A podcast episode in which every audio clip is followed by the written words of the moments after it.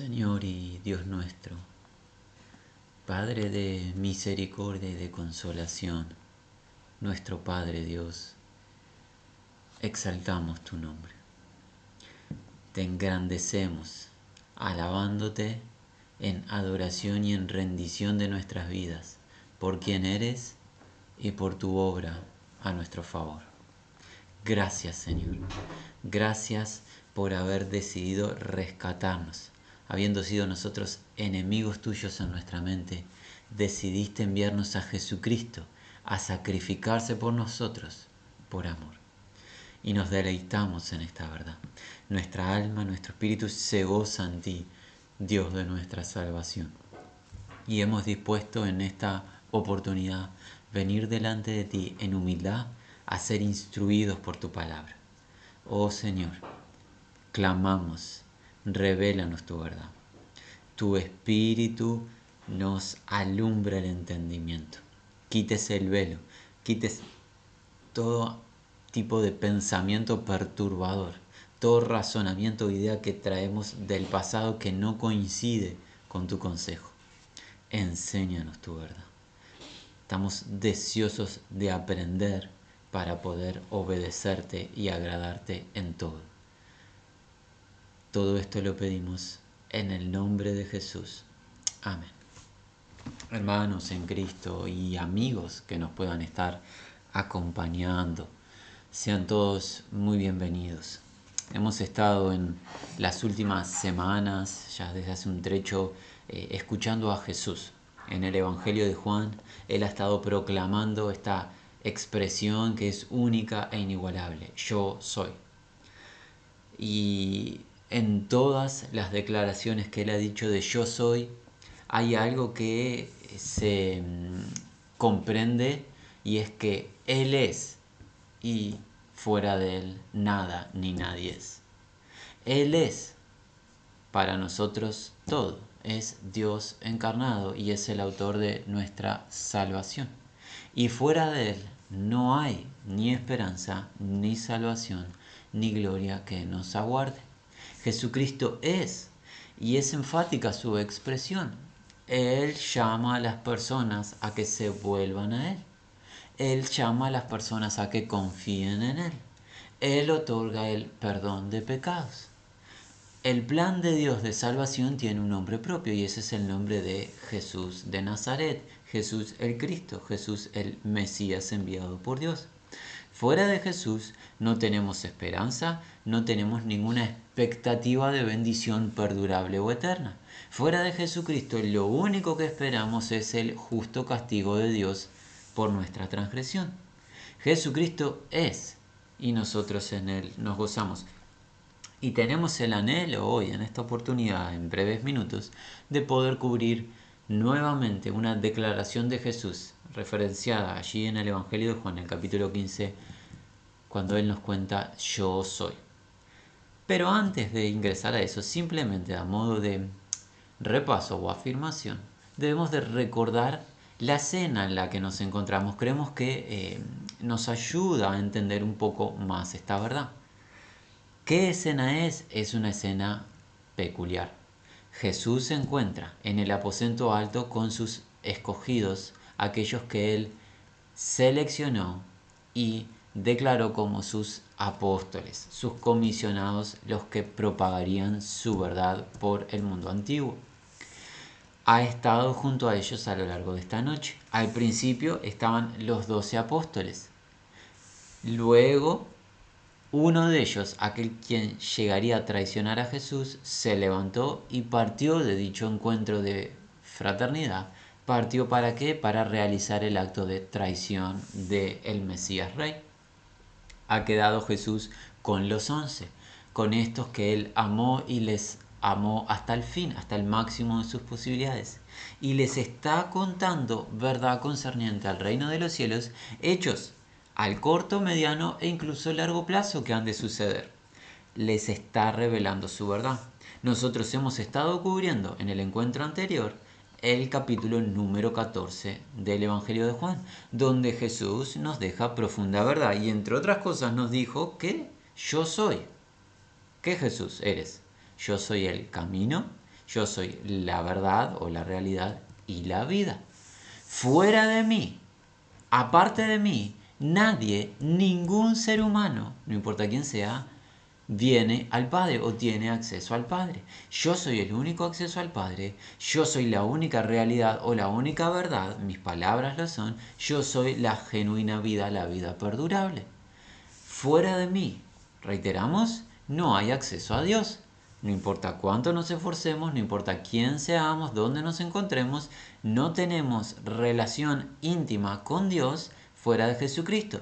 Ciertamente Dios es el creador de todo ser humano, pero Dios es el Padre que está en comunión de aquellos que creen en Jesucristo y se vuelven a Él. Fuera de la fe en Jesucristo no hay acceso al Padre, pues nuestro estado natural de iniquidad nos ha separado de Dios. Es muy importante entender esto, mis amados que solamente en Cristo tenemos reconciliación con el Dios viviente. Fuera de Jesucristo no hay posibilidad alguna de estar en paz con Dios, no importa qué hagamos y qué eh, pensamiento, filosofía o hasta religión practiquemos. Lo único que nos puede dar acceso al trono de gracia de la majestad es la fe en Jesucristo. Es lo único que el Padre acepta. Fuera de Él no tenemos nada. Así que Jesús se encuentra con los once discípulos, discípulos, los apóstoles, y les está contando verdad. Y ahora les va a decir en el capítulo número 15 de Juan, les dice así, versículo 1, yo soy la vid verdadera y mi Padre el labrador. Jesús es la vid genuina, es la vid real, la verdadera vid. Y su Padre, Dios el Padre, ¿quién es? Es el labrador, el agricultor, el granjero, el trabajador. Jesús es la vid verdadera. Y esa vid se debe de entender como la única vid hay un énfasis detrás de la construcción de Jesús. Él es la única vid genuina. Él es la única vid con nutrientes necesarios para algo, para un propósito que ya veremos. Él es la vid real. Y el Padre de Jesús, Dios el Padre, es el trabajador en la vid con un propósito. Pasemos de manera ágil al versículo número 2. Todo pámpano que en mí no lleva fruto, lo quitará. Y todo aquel que lleva fruto, lo limpiará para que lleve más fruto. Jesús es la vid real o genuina. El Padre es el trabajador. Y ahora que vemos pámpanos, brotes, que qué? Que tienen una función, llevar fruto. De que hace referencia a esta verdad, no hay duda. Pámpanos es una representación de seres humanos.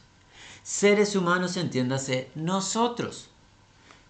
Todo pámpano, todo ser humano que en mí no lleva fruto, lo va a quitar el Padre y todo aquel que lleva fruto lo limpiará para que lleve más fruto. ¿Que nos está hablando Jesús?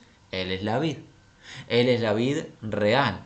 Él es la genuina vid. Su padre es el trabajador, el agricultor de la vid. Los seres humanos son brotes, pámpanos, que tienen un propósito, llevar fruto. La pregunta es, que nos surge de inmediato, es ¿qué tipo de fruto? No hay duda el fruto que lleva todo aquel que pertenece a la vida de Jesús es la vida de Jesús. Fruto acorde al Espíritu Santo. Fruto de justicia, fruto de justicia, bondad, verdad. Los frutos que Pablo nos cuenta en el libro de Gálatas que se describen como amor, gozo, paz, paciencia, benignidad, bondad, fe, mansedumbre, templanza la vida de Cristo. Eso es el fruto que produce la vid el fruto que producen, mejor dicho, mejor eh, dicho, el fruto que producen los pámpanos que están unidos a la vid. El apóstol Pablo oraba y clamaba para que en la iglesia del Señor, en especial en Filipo, en la región de Filipo, pero aplica para todas las regiones, los hermanos sean hallados sencillos e irreprensibles, llenos de fruto de justicia por medio de Jesucristo, para gloria de Dios. Eso lo enseña Pablo en el libro de Filipenses en el capítulo número 1. Los frutos de los que se nos hablan en este pasaje de Jesús son frutos acordes a la vid. Son frutos que son acordes a la vid. ¿Y quién es la vid? Cristo. Por ende, los frutos que se producen son acordes a Cristo. ¿Y qué frutos manifiestan a Cristo? Su vida. Su vida de justicia, su vida de obediencia, vida en el Espíritu Santo, una vida agradable a Dios.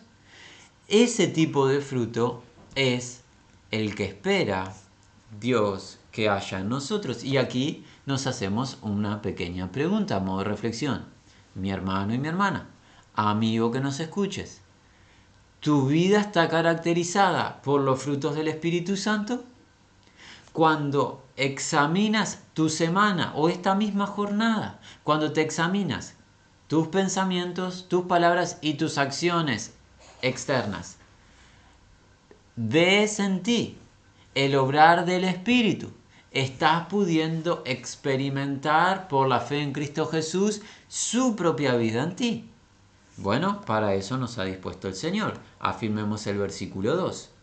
Todo pámpano o brote que en mí no lleva fruto o no está produciendo fruto, ¿qué va a hacer el Padre, el cual es el agricultor, el trabajador? Le va a quitar de la vid. Y todo aquel que lleva fruto, ¿qué va a hacer? Lo va a limpiar ¿Con qué razón? La razón es para que lleve más fruto. Nótese el énfasis en la enseñanza de Jesús. ¿Cuál es el énfasis? El interés del Padre. ¿Cuál es el interés del Padre? Que la vid, a través de los pámpanos, produzca fruto. Y no solo fruto, sino que mucho fruto. Que cada pámpano o cada brote aumente su productividad de frutos. O sea que el Padre está interesado en nuestra vida. Que la vida de su unigénito Hijo amado, Jesucristo, se manifieste en nosotros, en cada uno de los pámpanos o de los brotes. Ese es el interés de Dios, habiéndonos llamado a salvación por gracia, que quiere que le obedezcamos, que le sirvamos y manifestemos los frutos de la vida de Jesús. Para eso el Padre que hace trabaja, trabaja, trabaja limpiando cada brote. ¿Para qué? Para que produzca más fruto. Notemos, amados, si somos sencillos y eh, estamos atentos en la lectura de estos dos primeros versículos, notemos esta realidad. Una vid genuina, real, Jesucristo. Como Jesucristo no contiene error, nosotros entendemos que Él siendo vid tiene todos los nutrientes necesarios para la producción de frutos. Pero además de esta vid perfecta con todos los nutrientes esenciales, ¿qué más tenemos? Un labrador, un trabajador, que conoce lo necesario para que la vid produzca más frutos. Entonces vemos una acción en común del Padre con el Hijo a través del Espíritu, claramente en nosotros, vemos una acción perfecta, lo que nos lleva a una conclusión enfática. Todo aquel que está unido a Cristo produce fruto. No hay otra opción. Es inviable que alguien diga, yo soy de Cristo, pero mi vida no se asemeja en nada a la de Él. Yo vivo una vida ajena o una vida totalmente eh, rebelde a Dios. Es imposible, imposible. ¿Por qué? Porque aquí lo que está en juego es los nutrientes, la savia, la vida que hay en la vid y la acción, la acción del labrador como un sabio, como un sabio podador. por así decirlo, como aquel que conoce qué quitar, qué sacar para que el brote lleve más fruto. Si entendemos que Dios, Padre e Hijo a través del Espíritu, es perfecto y no contiene error, es inviable que un brote diga yo no puedo producir fruto, yo no puedo manifestar la vida de Cristo. Es imposible. Ahora alguien nos dirá, hermano, hermano, amén a esto que se está diciendo, es la palabra de Dios, lo dijo Jesús, no tiene error. Pero si tú supieras lo que me ha sucedido esta semana, pensé algo que no debía pensar, dije algo fuera de lugar, pequé, tropecé, ciertamente. El que dice que no tiene pecado se engaña a sí mismo. Pero la característica de un hijo de Dios, alguien que escuchó el Evangelio de nuestra salvación y creyó en él, ¿cuál es la característica de su vida? Una vida como la de Cristo. Tenemos debilidades, tropezamos, pero ¿qué hacemos? Confesamos, nos arrepentimos y dejamos el mal, nos apartamos del pecado. Lo que no existe, y nadie puede decir con autoridad, de yo creí en Jesús y mi vida está caracterizada por el mal. Es imposible. No puede ser porque hay una nueva creación. Es una nueva criatura, con nuevos deseos, con nuevos objetivos, con una nueva esperanza. Así que, ¿qué hemos visto en los versículos 1 y 2? Prontos para continuar. Jesús, la vid genuina. Una única vid. No hay muchas. La religión en la que te encuentras fuera de Jesucristo no es otra vid, mi amigo. La filosofía que practiques no es otra vid. Hay una sola vid. Y el Padre trabaja en esa única vid. En esa vid trabaja el Padre. ¿Y qué tiene esa vid? Brotes, que son seres humanos los que no producen fruto, o sea, los que no manifiestan la vida de Cristo, el trabajador, el Padre, les va a quitar.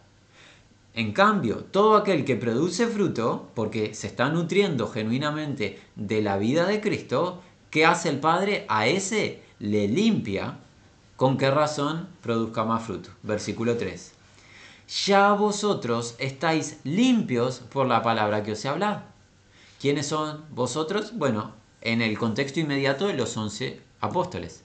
Y por aplicación todos los creyentes que llegarían después, generación tras generación. Ya vosotros estáis limpios por la palabra que os he hablado. ¿De qué nos está hablando Jesús en esto? No hay duda. La limpieza de nuestra salvación.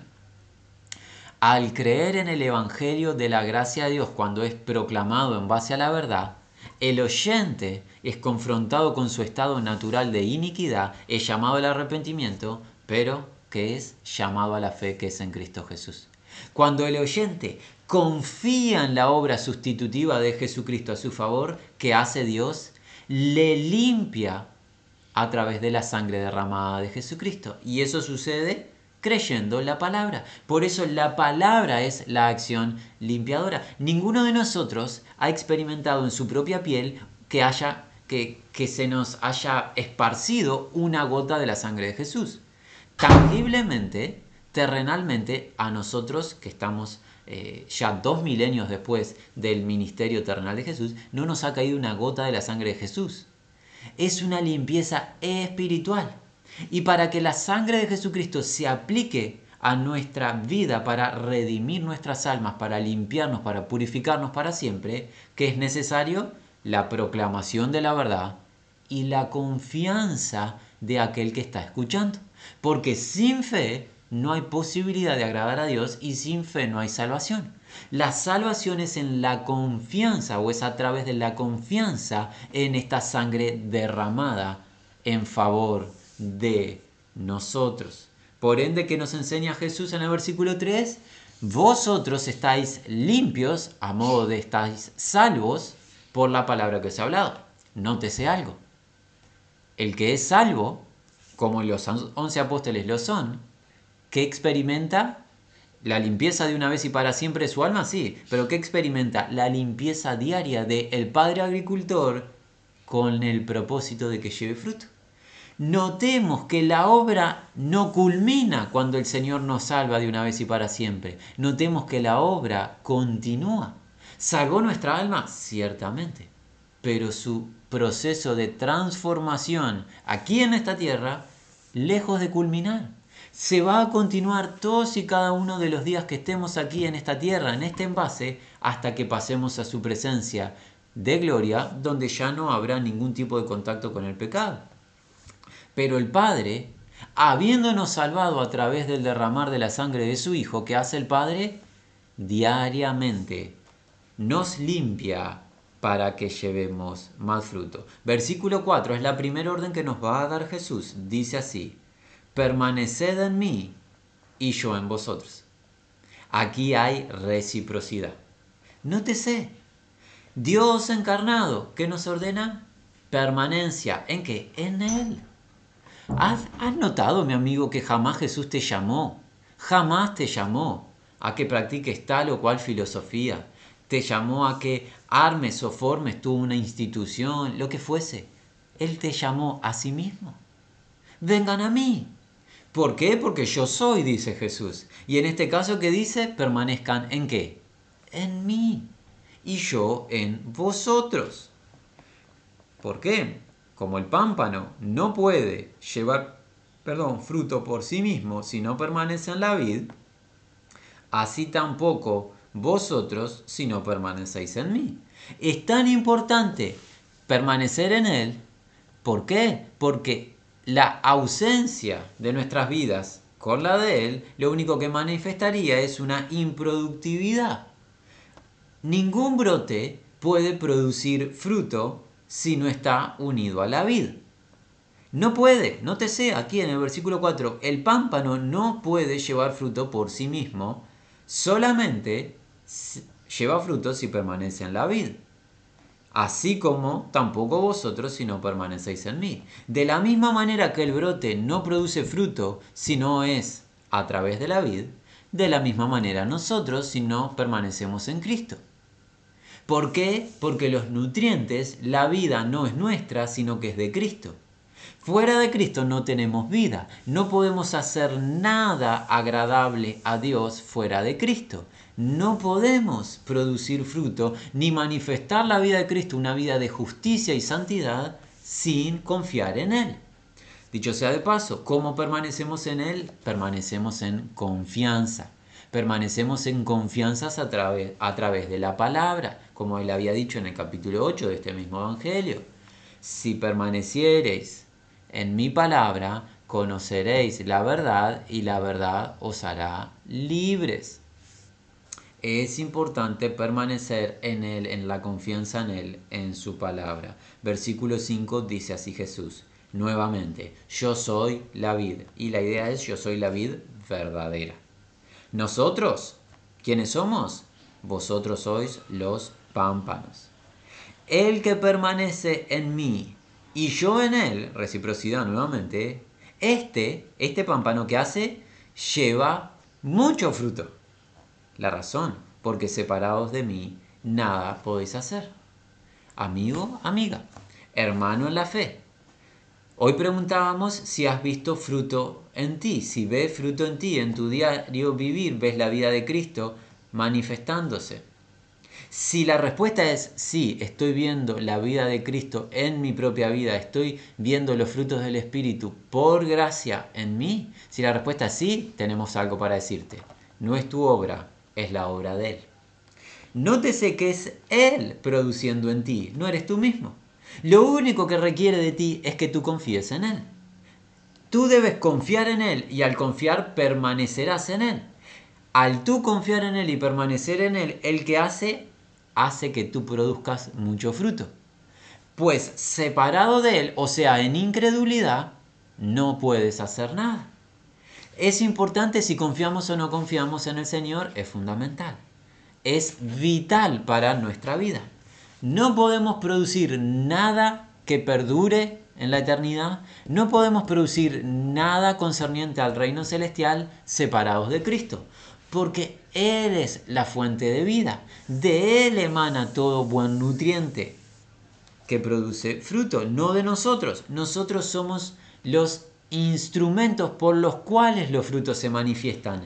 Pero la fuente de vida es Cristo y Él siendo la vid verdadera nos dice permaneced en mí. El que permanece en mí y yo en Él, este es quien lleva mucho, no poco, mucho fruto, porque separados de mí nada puedes hacer. Hay una garantía. fruto va a haber. Todo brote de la vid genuina va a fructificar. ¿Por qué? Porque la vida es perfecta y el trabajador que está involucrado en esa vid, el Padre, es perfecto. Por ende, los brotes van a producir fruto. Van a producir fruto a su debido tiempo y un fruto que ya veremos hasta cuándo dura, adelantamos, es un fruto eterno. Versículo 6. Aquí hay una advertencia. Si eres de subrayar las escrituras, subrayalo a modo de advertencia, mi hermano o mi amigo dice así, el que en mí no permanece, o sea, el que en mí no está confiando, porque la permanencia es a través de la confianza, confianza en su palabra, confianza en la verdad, rendición, el que en mí no permanece será echado fuera como pámpano y se secará y los recogen y los echan en el fuego y arden. Es muy importante que nosotros entendamos lo que está enseñando Jesús. El que en mí no permanece, que manifiesta, no tiene fe en Jesucristo. El que no tiene fe en Jesucristo no nació de nuevo, porque la, el nuevo nacimiento, la salvación es a través de la fe. Por gracia sois salvos mediante qué? La fe. Y esto no de vosotros. El que en mí no permanece, manifiesta que no confía en Jesús. El que no confía en Jesús no era un brote genuino de la vida. ¿Qué pasa con ese que tenía una apariencia de ser un brote o un pámpano, pero que no era uno genuino? ¿Qué pasa con él? Al no producir fruto por no permanecer en Cristo, es echado fuera como pámpano. Y está expresado, esta acción de arrojar fuera está expresado en una voz pasiva. ¿Qué significa? No lo hace el pámpano mismo, sino que otro lo hace, el Padre, el trabajador. El Padre echará fuera todos los aparentes pámpanos o brotes que no son tales, sino que son falsos o que tienen una apariencia de piedad, pero que no se han rendido en la confianza al Señor. Serán arrojados fuera. ¿Y qué van a pasar? Se van a secar. ¿Por qué se van a secar? Porque no se nutren de la vida, no reciben los nutrientes que le dan vida espiritual vidas que se van a secar, que tenían apariencia que eran de Cristo, pero que luego en el correr del camino veremos que lamentablemente se van a secar. Y aquí viene la advertencia más severa. Serán recogidos y los van a echar en el fuego y arden. No hay duda alguna que qué? Que esto significa condenación eterna.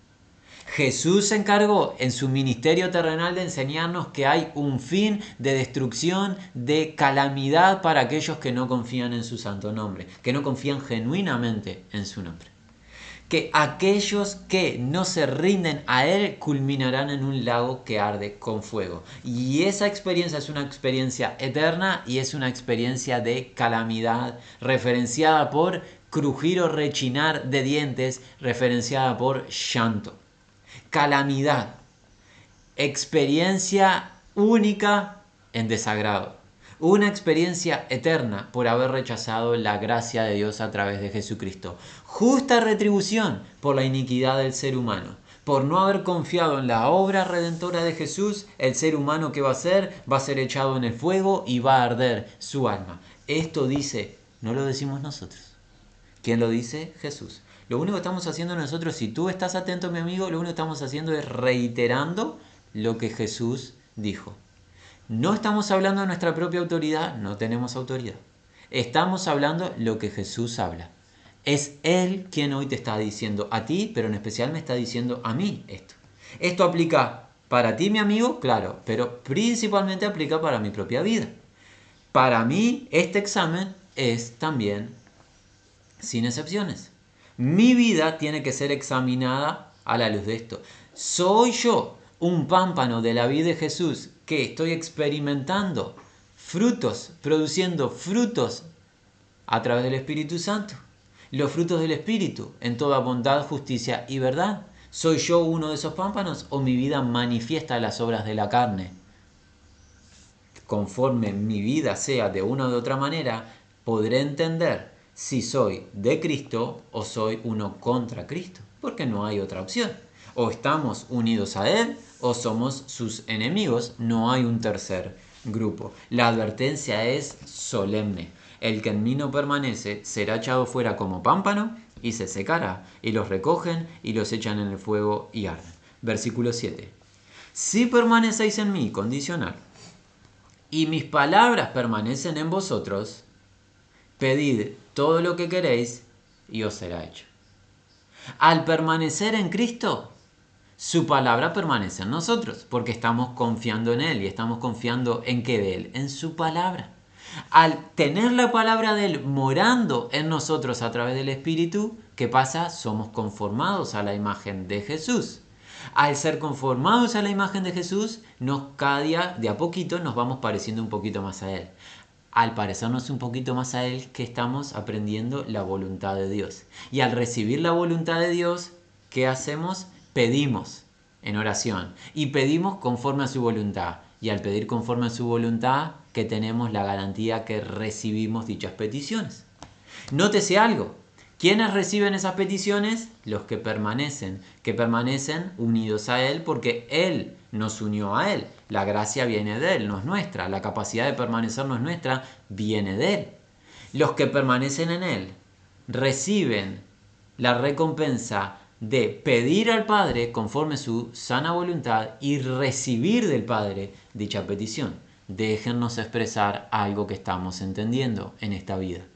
Muchas personas en esta tierra quieren recibir del Padre, quieren recibir peticiones que le hacen al Padre, pero no tienen interés de permanecer en el Hijo. No tienen interés en permanecer en su palabra, no la aceptan, no la trabajan, no se rinden a ella, no la obedecen. Pero ¿qué quieren de Dios? Respuestas a sus peticiones. Dios no va a responder la petición de alguien que se revela voluntaria a Él, voluntariamente, perdón, a Él. Sería incoherente.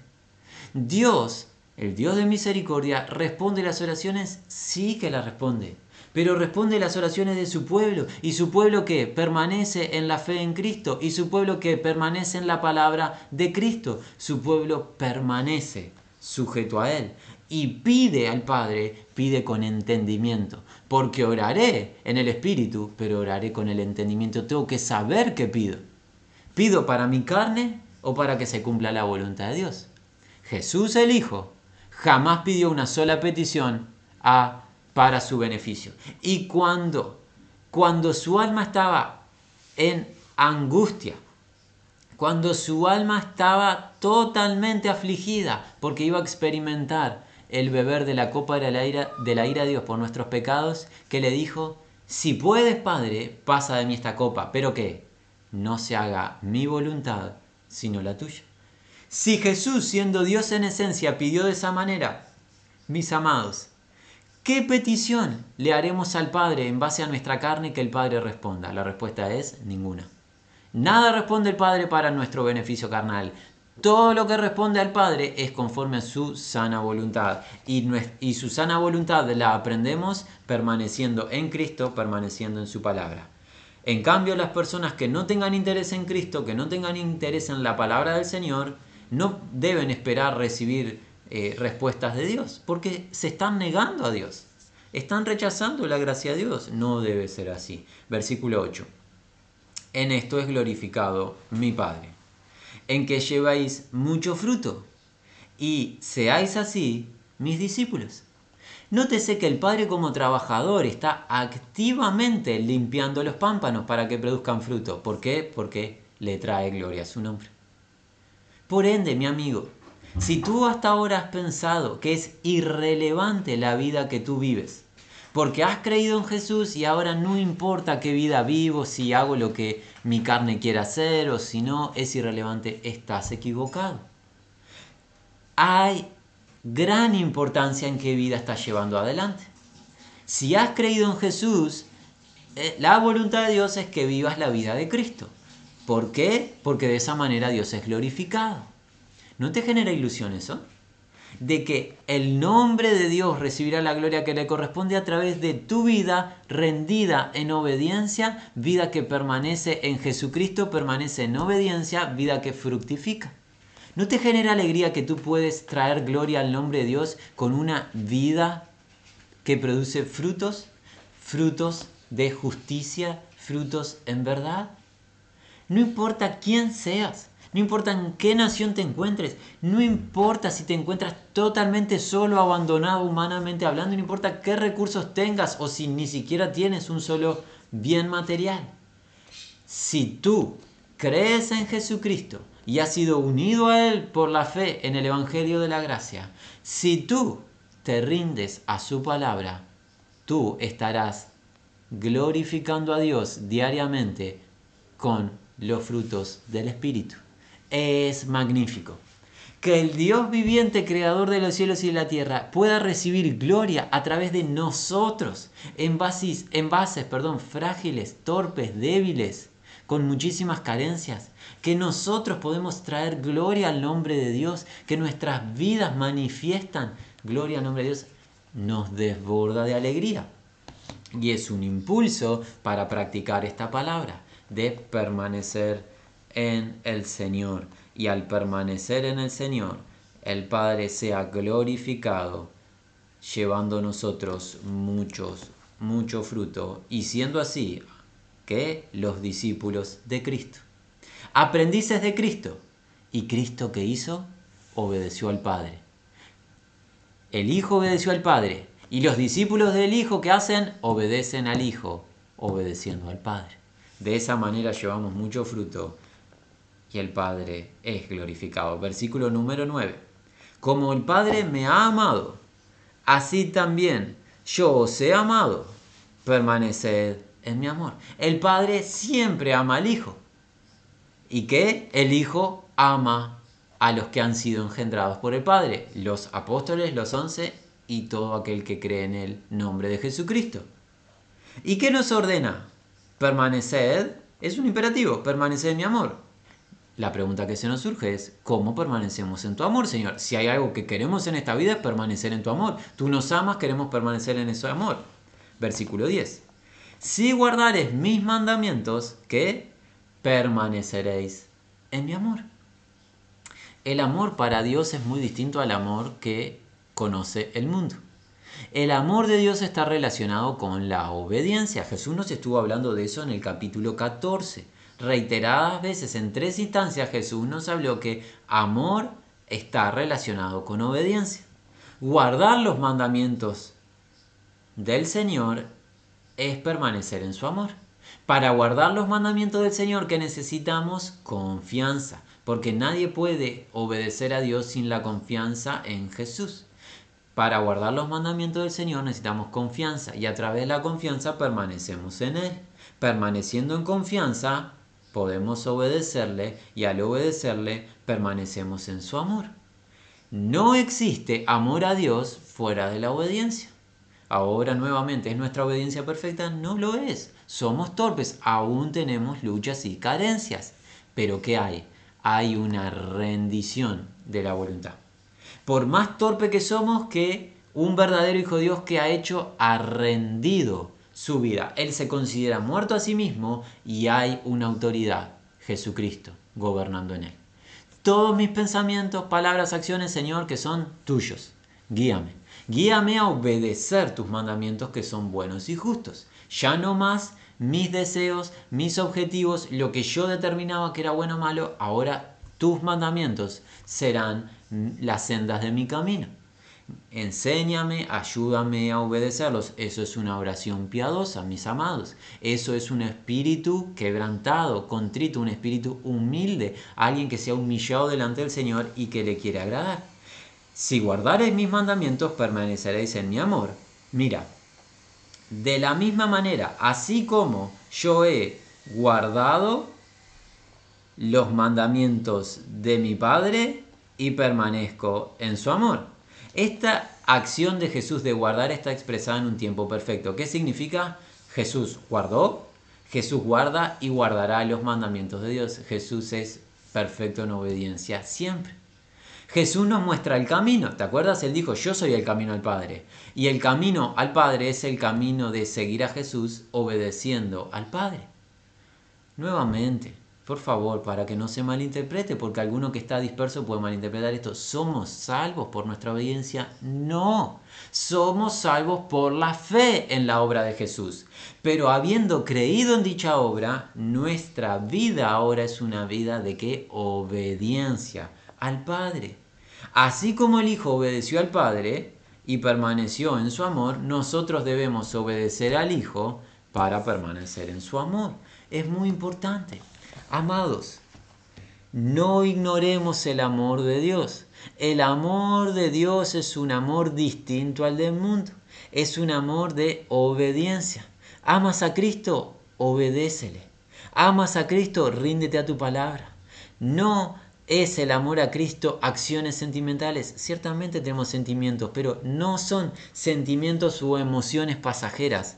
El amor a Cristo es la obediencia.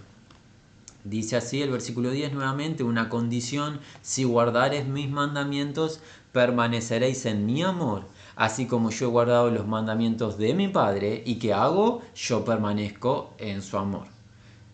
Versículo 11. Estas cosas os he hablado. Y alguien muy, muy foráneo, muy ajeno a la realidad de Dios dirá, esto nos hablaste para ponernos cargas pesadas. Esto nos hablaste para turbarnos. Esto nos hablaste para traer aflicción a nuestras vidas. Oh, qué ignorante, mi amigo, si dices eso. Cuán, cuán ignorante eres de la realidad, de la verdad.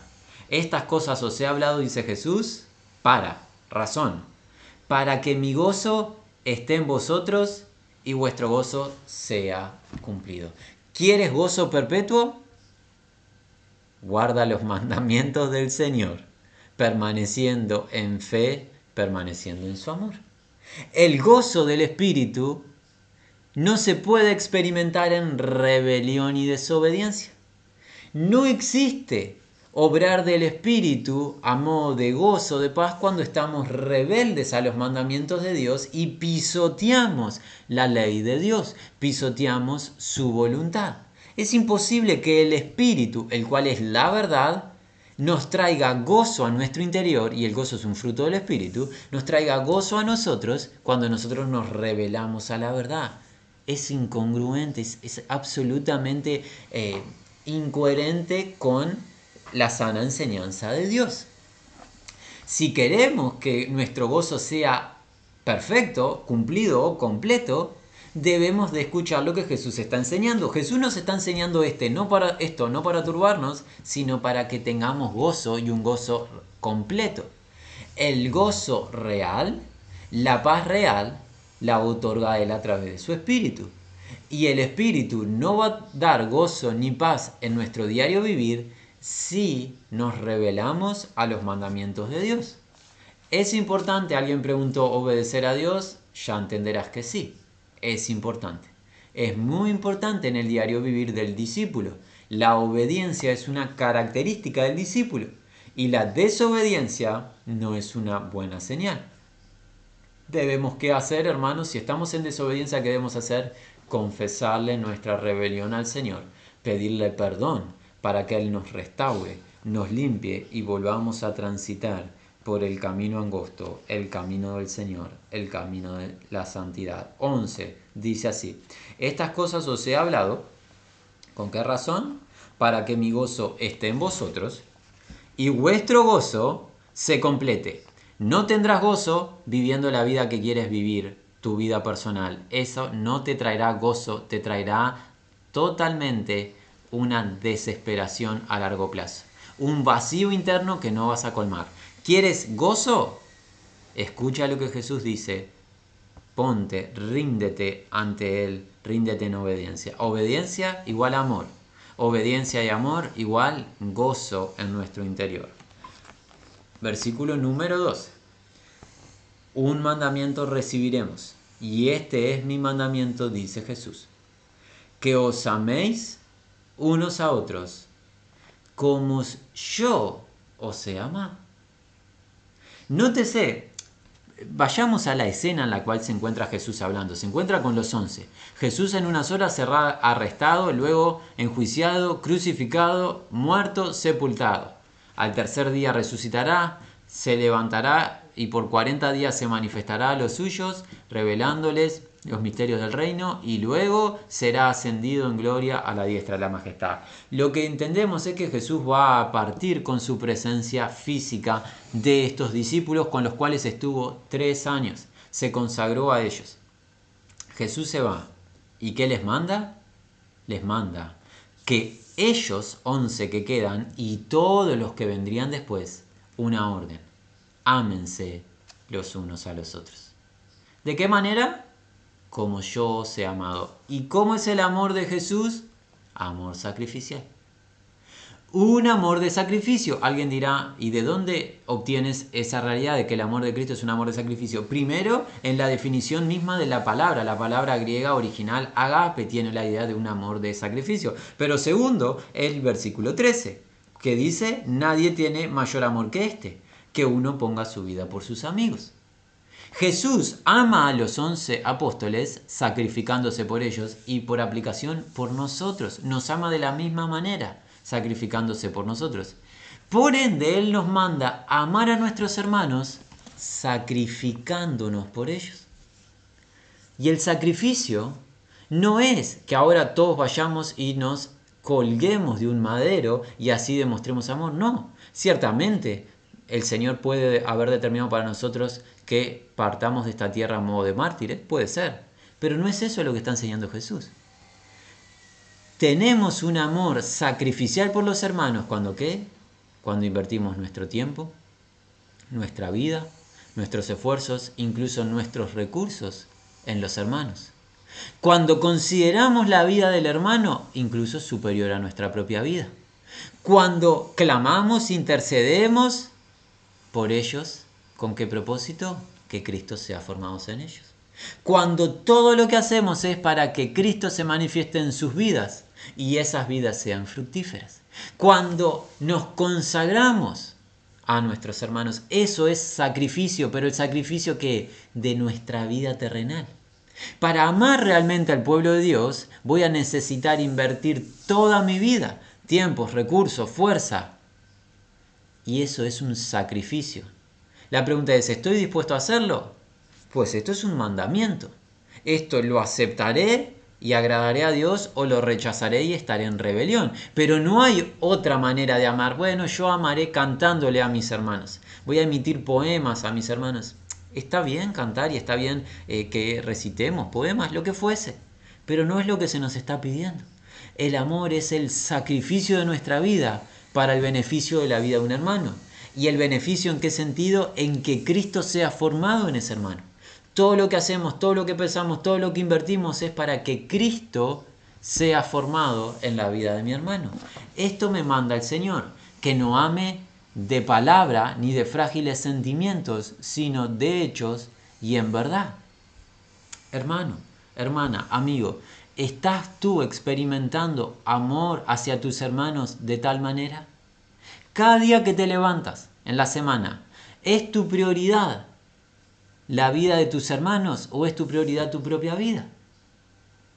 No estamos hablando de que hay que dejar de trabajar, dejar nuestros estudios, dejar nuestros hogares, no se está diciendo eso. Se está diciendo de, lo que estamos aprendiendo es, en nuestra mente, en nuestros objetivos, ¿qué hay como prioridad? Yo, yo, yo, siempre yo. O ahora estoy aprendiendo a morirme a mí mismo para amar al Señor amando a mis hermanos. Este es el camino que el Señor nos enseña, que os améis unos a otros como yo os he amado. Nadie tiene mayor amor que este, que uno ponga su vida por sus amigos. Vosotros sois mis amigos. ¿De qué manera Jesús soy tu amigo? Si hacéis lo que yo os mando. Perdonen que hagamos un nuevo paréntesis. ¿Sabes qué?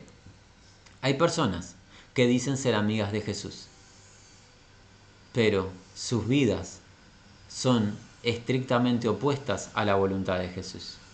Han considerado a Jesús un amigo a modo de un amigo libertino que vino a darles permiso y rienda suelta a su vida carnal. Ese no es Jesús. Ese no es Jesús y Jesús no va a tener una amistad con nosotros cuando vivimos para nuestros deleites, placeres, para nuestros objetivos carnales. Jesús es nuestro amigo, sí, pero como amigo también es nuestro Señor, igualmente. Y como Señor que dice, hagan lo que les mando. Vosotros sois mis amigos, si hacéis lo que les mando. No se agrada Jesús en nuestra rebelión, nuestra desobediencia, por ende es muy importante. ¿Estoy dispuesto a guardar los mandamientos de Jesús? ¿Me interesará amar a mis hermanos, que es el mandamiento que me acaba de dejar? ¿O no me interesa amar a mis hermanos porque son difíciles de tratar, difíciles de soportar y porque yo quiero una vida para mí, una vida a mis anchas, una vida de placer para mí mismo? Jesús me dice que soy su amigo si hago lo que Él manda. Él tiene la función de gobernar y yo tengo la grata función de obedecerle. No viceversa. Él no está a disposición de mis mandamientos. Yo estoy a disposición de sus mandamientos. Él es el rey, yo soy el siervo. Y Él es mi rey y amigo si hago lo que Él me manda. Versículo 15. Ya no os llamaré siervos, porque el siervo no sabe lo que hace su Señor pero os he, pero os he llamado amigos. ¿Qué manera? Porque todas las cosas que oí de mi Padre os las he dado a conocer. Él nos llama sus amigos. ¿Por qué? Porque nos ha unido a Él y nos ha dado revelación, perdón, íntima. Revelación de los misterios del reino verdades ocultas que han sido manifiestas a través del obrar de Jesucristo y el Espíritu Santo en nuestras vidas. Su consejo ha sido dado y nosotros lo hemos recibido. Por ende nos considera amigos. En el mundo antiguo, en la relación de amo-esclavo, el esclavo lo que tenía para hacer solamente era ejecutar las órdenes del el amo. Nosotros somos, nadie se ofenda, los esclavos del Señor siervo es un eufemismo. La palabra original es esclavo. Nosotros somos los esclavos del Señor, pero hay una diferencia con los esclavos terrenales. Para nosotros haber pasado a ser esclavos del Señor, el Señor, por amor, sacrificó su propia vida para la adquisición de los derechos de propiedad de nosotros. Él nos compró sacrificándose Él. Él es un amo muy especial. Es un amo que ama a sus siervos y es amigo de sus siervos. No sé tú, mi amigo, pero a mí me llena el alma. No sé cuántas personas te rodeen, cuán eh, sea el caudal de tus amigos o la gente que te quiera, gloria a Dios si estás rodeado de muchísimas personas. Pero si te toca estar solo en la vida, sin amigos, sin familia quizás, si has quedado abandonado si has quedado alejado de el andar de la mayoría de las personas y hoy escuchas y escuchas la voz de Jesús, Él es el amigo perfecto, un amigo que ama de manera justa, un amigo que ama de manera de sacrificio, un amigo que se sacrificó para que ahora le sirvamos. Es bueno vivir para Jesús, mis amigos. Es bueno dejar nuestra vida personal para servirlo a Él. Es bueno clamar, Señor, donde tú estés, allí quiero estar yo. Donde estés tú, amo mío, quiero estar yo allí sirviéndote a ti, porque tú eres digno de mi servicio. Es un privilegio que pueda servirte. Cuánto lamentamos. Cuánto lamentamos que algunos individuos que dicen conocer a Dios cuando escuchan la palabra mandamiento, obediencia, asocian a legalismo, algo arcaico, algo fuera de lo que es agradable al mundo. Cuánto, cuánto lamentamos. No hay nada mejor que rendirnos a los pies de Jesús. ¿Y rendirnos para qué? Obedecerle. Porque Él es nuestro Señor, nuestro amo y es nuestro amigo. Nuestro amigo que nos ha revelado su verdad la verdad que oyó del Padre, Él nos la dio a conocer. Versículo 16. No me elegisteis vosotros a mí, sino que yo os elegí a vosotros, soberana acción de Dios. Dios nos eligió y nos eligió y además de elegirnos, ¿qué ha hecho? Os he puesto. ¿Para qué? Asigna razón. Para que vayáis y este ir se debe entender vivir. Donde estés hoy, donde te toque estar mañana, en el trabajo, en la familia, en el hogar, en la nación, en cada circunstancia y en cada momento, la vida toda, para que vayáis y llevéis fruto. Y vuestro fruto permanezca, amigo y amiga. Tú que estás escuchando hoy que Dios está interesado en nuestra vida de frutos, frutos del Espíritu, esa vida de Cristo Jesús en nosotros, sabe algo. Tu vida terrenal en la carne no produce nada a largo plazo, no produce beneficio eterno. Pero tu vida unida a Cristo, tu vida como pámpano, como brote que produce fruto por los nutrientes que Él te da y la acción de limpieza del Padre Agricultor, esa vida permanece y la idea es permanece para siempre. Beneficio eterno es la vida de Cristo en nosotros. Más calamidad eterna es la vida del ser humano en sí mismo, una vida en base a sus propios deseos. No temas rendirte hoy al Señor. Tú que estás quizás escuchando y estás viendo de lo angosto del camino, mi amigo, no temas. No hay nada mejor que la vida de Cristo. Al final del camino, lo único que hallarás, si escuchaste la voz de Cristo y creíste en Él, lo único que hallarás al final del camino es el gozo de haber dicho, gloria a Dios que me llamó para conocer a su Hijo. No hay posibilidad que tú llegues al final del camino decepcionado de Dios. En cambio, si vives para ti, al final de tus días te hallarás que todo lo que hiciste, para todo lo que te esforzaste, no no sirvió para nada en lo que a eternidad concierne. Todo quedará aquí, todo pasará por fuego, todo quedará en el olvido y tú perderás tu alma por la eternidad en una experiencia de fuego, fuego que referencia sufrimiento. Oh mis amigos, la vida de Cristo, ese fruto, esa vida de Él en nosotros, permanece. Y para eso nos escogió. Nótese, no me elegisteis vosotros a mí. Yo os elegí a vosotros y los he puesto para que vayan, vivan y llevéis fruto. Y ese fruto permanezca.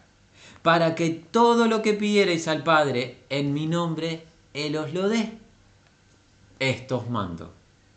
Que Jesús, que os améis unos a otros. Y nótese la redundancia de Jesús en el mismo mandamiento. ¿Por qué es redundante Jesús en mandar lo mismo? Porque es importante. Porque la ley, ¿en qué se resume? Amarás al Señor tu Dios con todo tu corazón, con toda tu, con toda tu alma, con todas tus fuerzas, con toda tu mente y amarás a tu prójimo como a ti mismo. El amor es el fruto por excelencia del Espíritu. El amor en base a la verdad manifiesta que permanecemos en la vida y que la vida de Cristo está, está fluyendo en nosotros. Cuando hay ausencia de amor, mi amigo, ojo, no vaya a ser que el Espíritu Santo haya sido contristado. Y en un caso extremo, que el Espíritu Santo nunca haya habitado en ti porque no has creído aún en el Evangelio. El amor, el amor, no el amor del mundo, el amor revelado en las escrituras, este amor sacrificial, ese amor en toda justicia y verdad, ese amor es una señal de que permanecemos en la vida y que estamos produciendo fruto. El amor de Dios, el amor de Dios en nosotros que manifestamos a los hermanos y a todo prójimo. Ese amor es el mandamiento del Señor. Hemos visto a Jesús como la única y real vida. Su Padre, el trabajador de la vida. Nosotros las personas, brotes dentro de la vid con un propósito, producir fruto. ¿Cómo podemos producir fruto? podemos producir fruto solamente por estar unidos a la vid. Porque la vid es perfecta, es la única y genuina vid y tiene todos los nutrientes necesarios. Pero no solo la vid es perfecta, sino que además hay un sabio trabajador que activamente está limpiando los brotes para que lleven incluso más fruto. Y ese sabio trabajador también es justo y es fuego consumidor. ¿Por qué? Los brotes que no son de la vid, por ende los brotes que no tienen la vida de Cristo y no la manifiestan, a su debido tiempo los va a quitar. Van a ser recogidos esos brotes, van a ser echados en el fuego y van a arder. En cambio, los verdaderos brotes, los que confiaron en Cristo, los que permanecen en la vid, van a producir mucho fruto y así que van a traer gloria a Dios. Los que fructifican a través de permanecer en Cristo van a pedirle al Padre conforme a su voluntad y van a recibir dichas peticiones.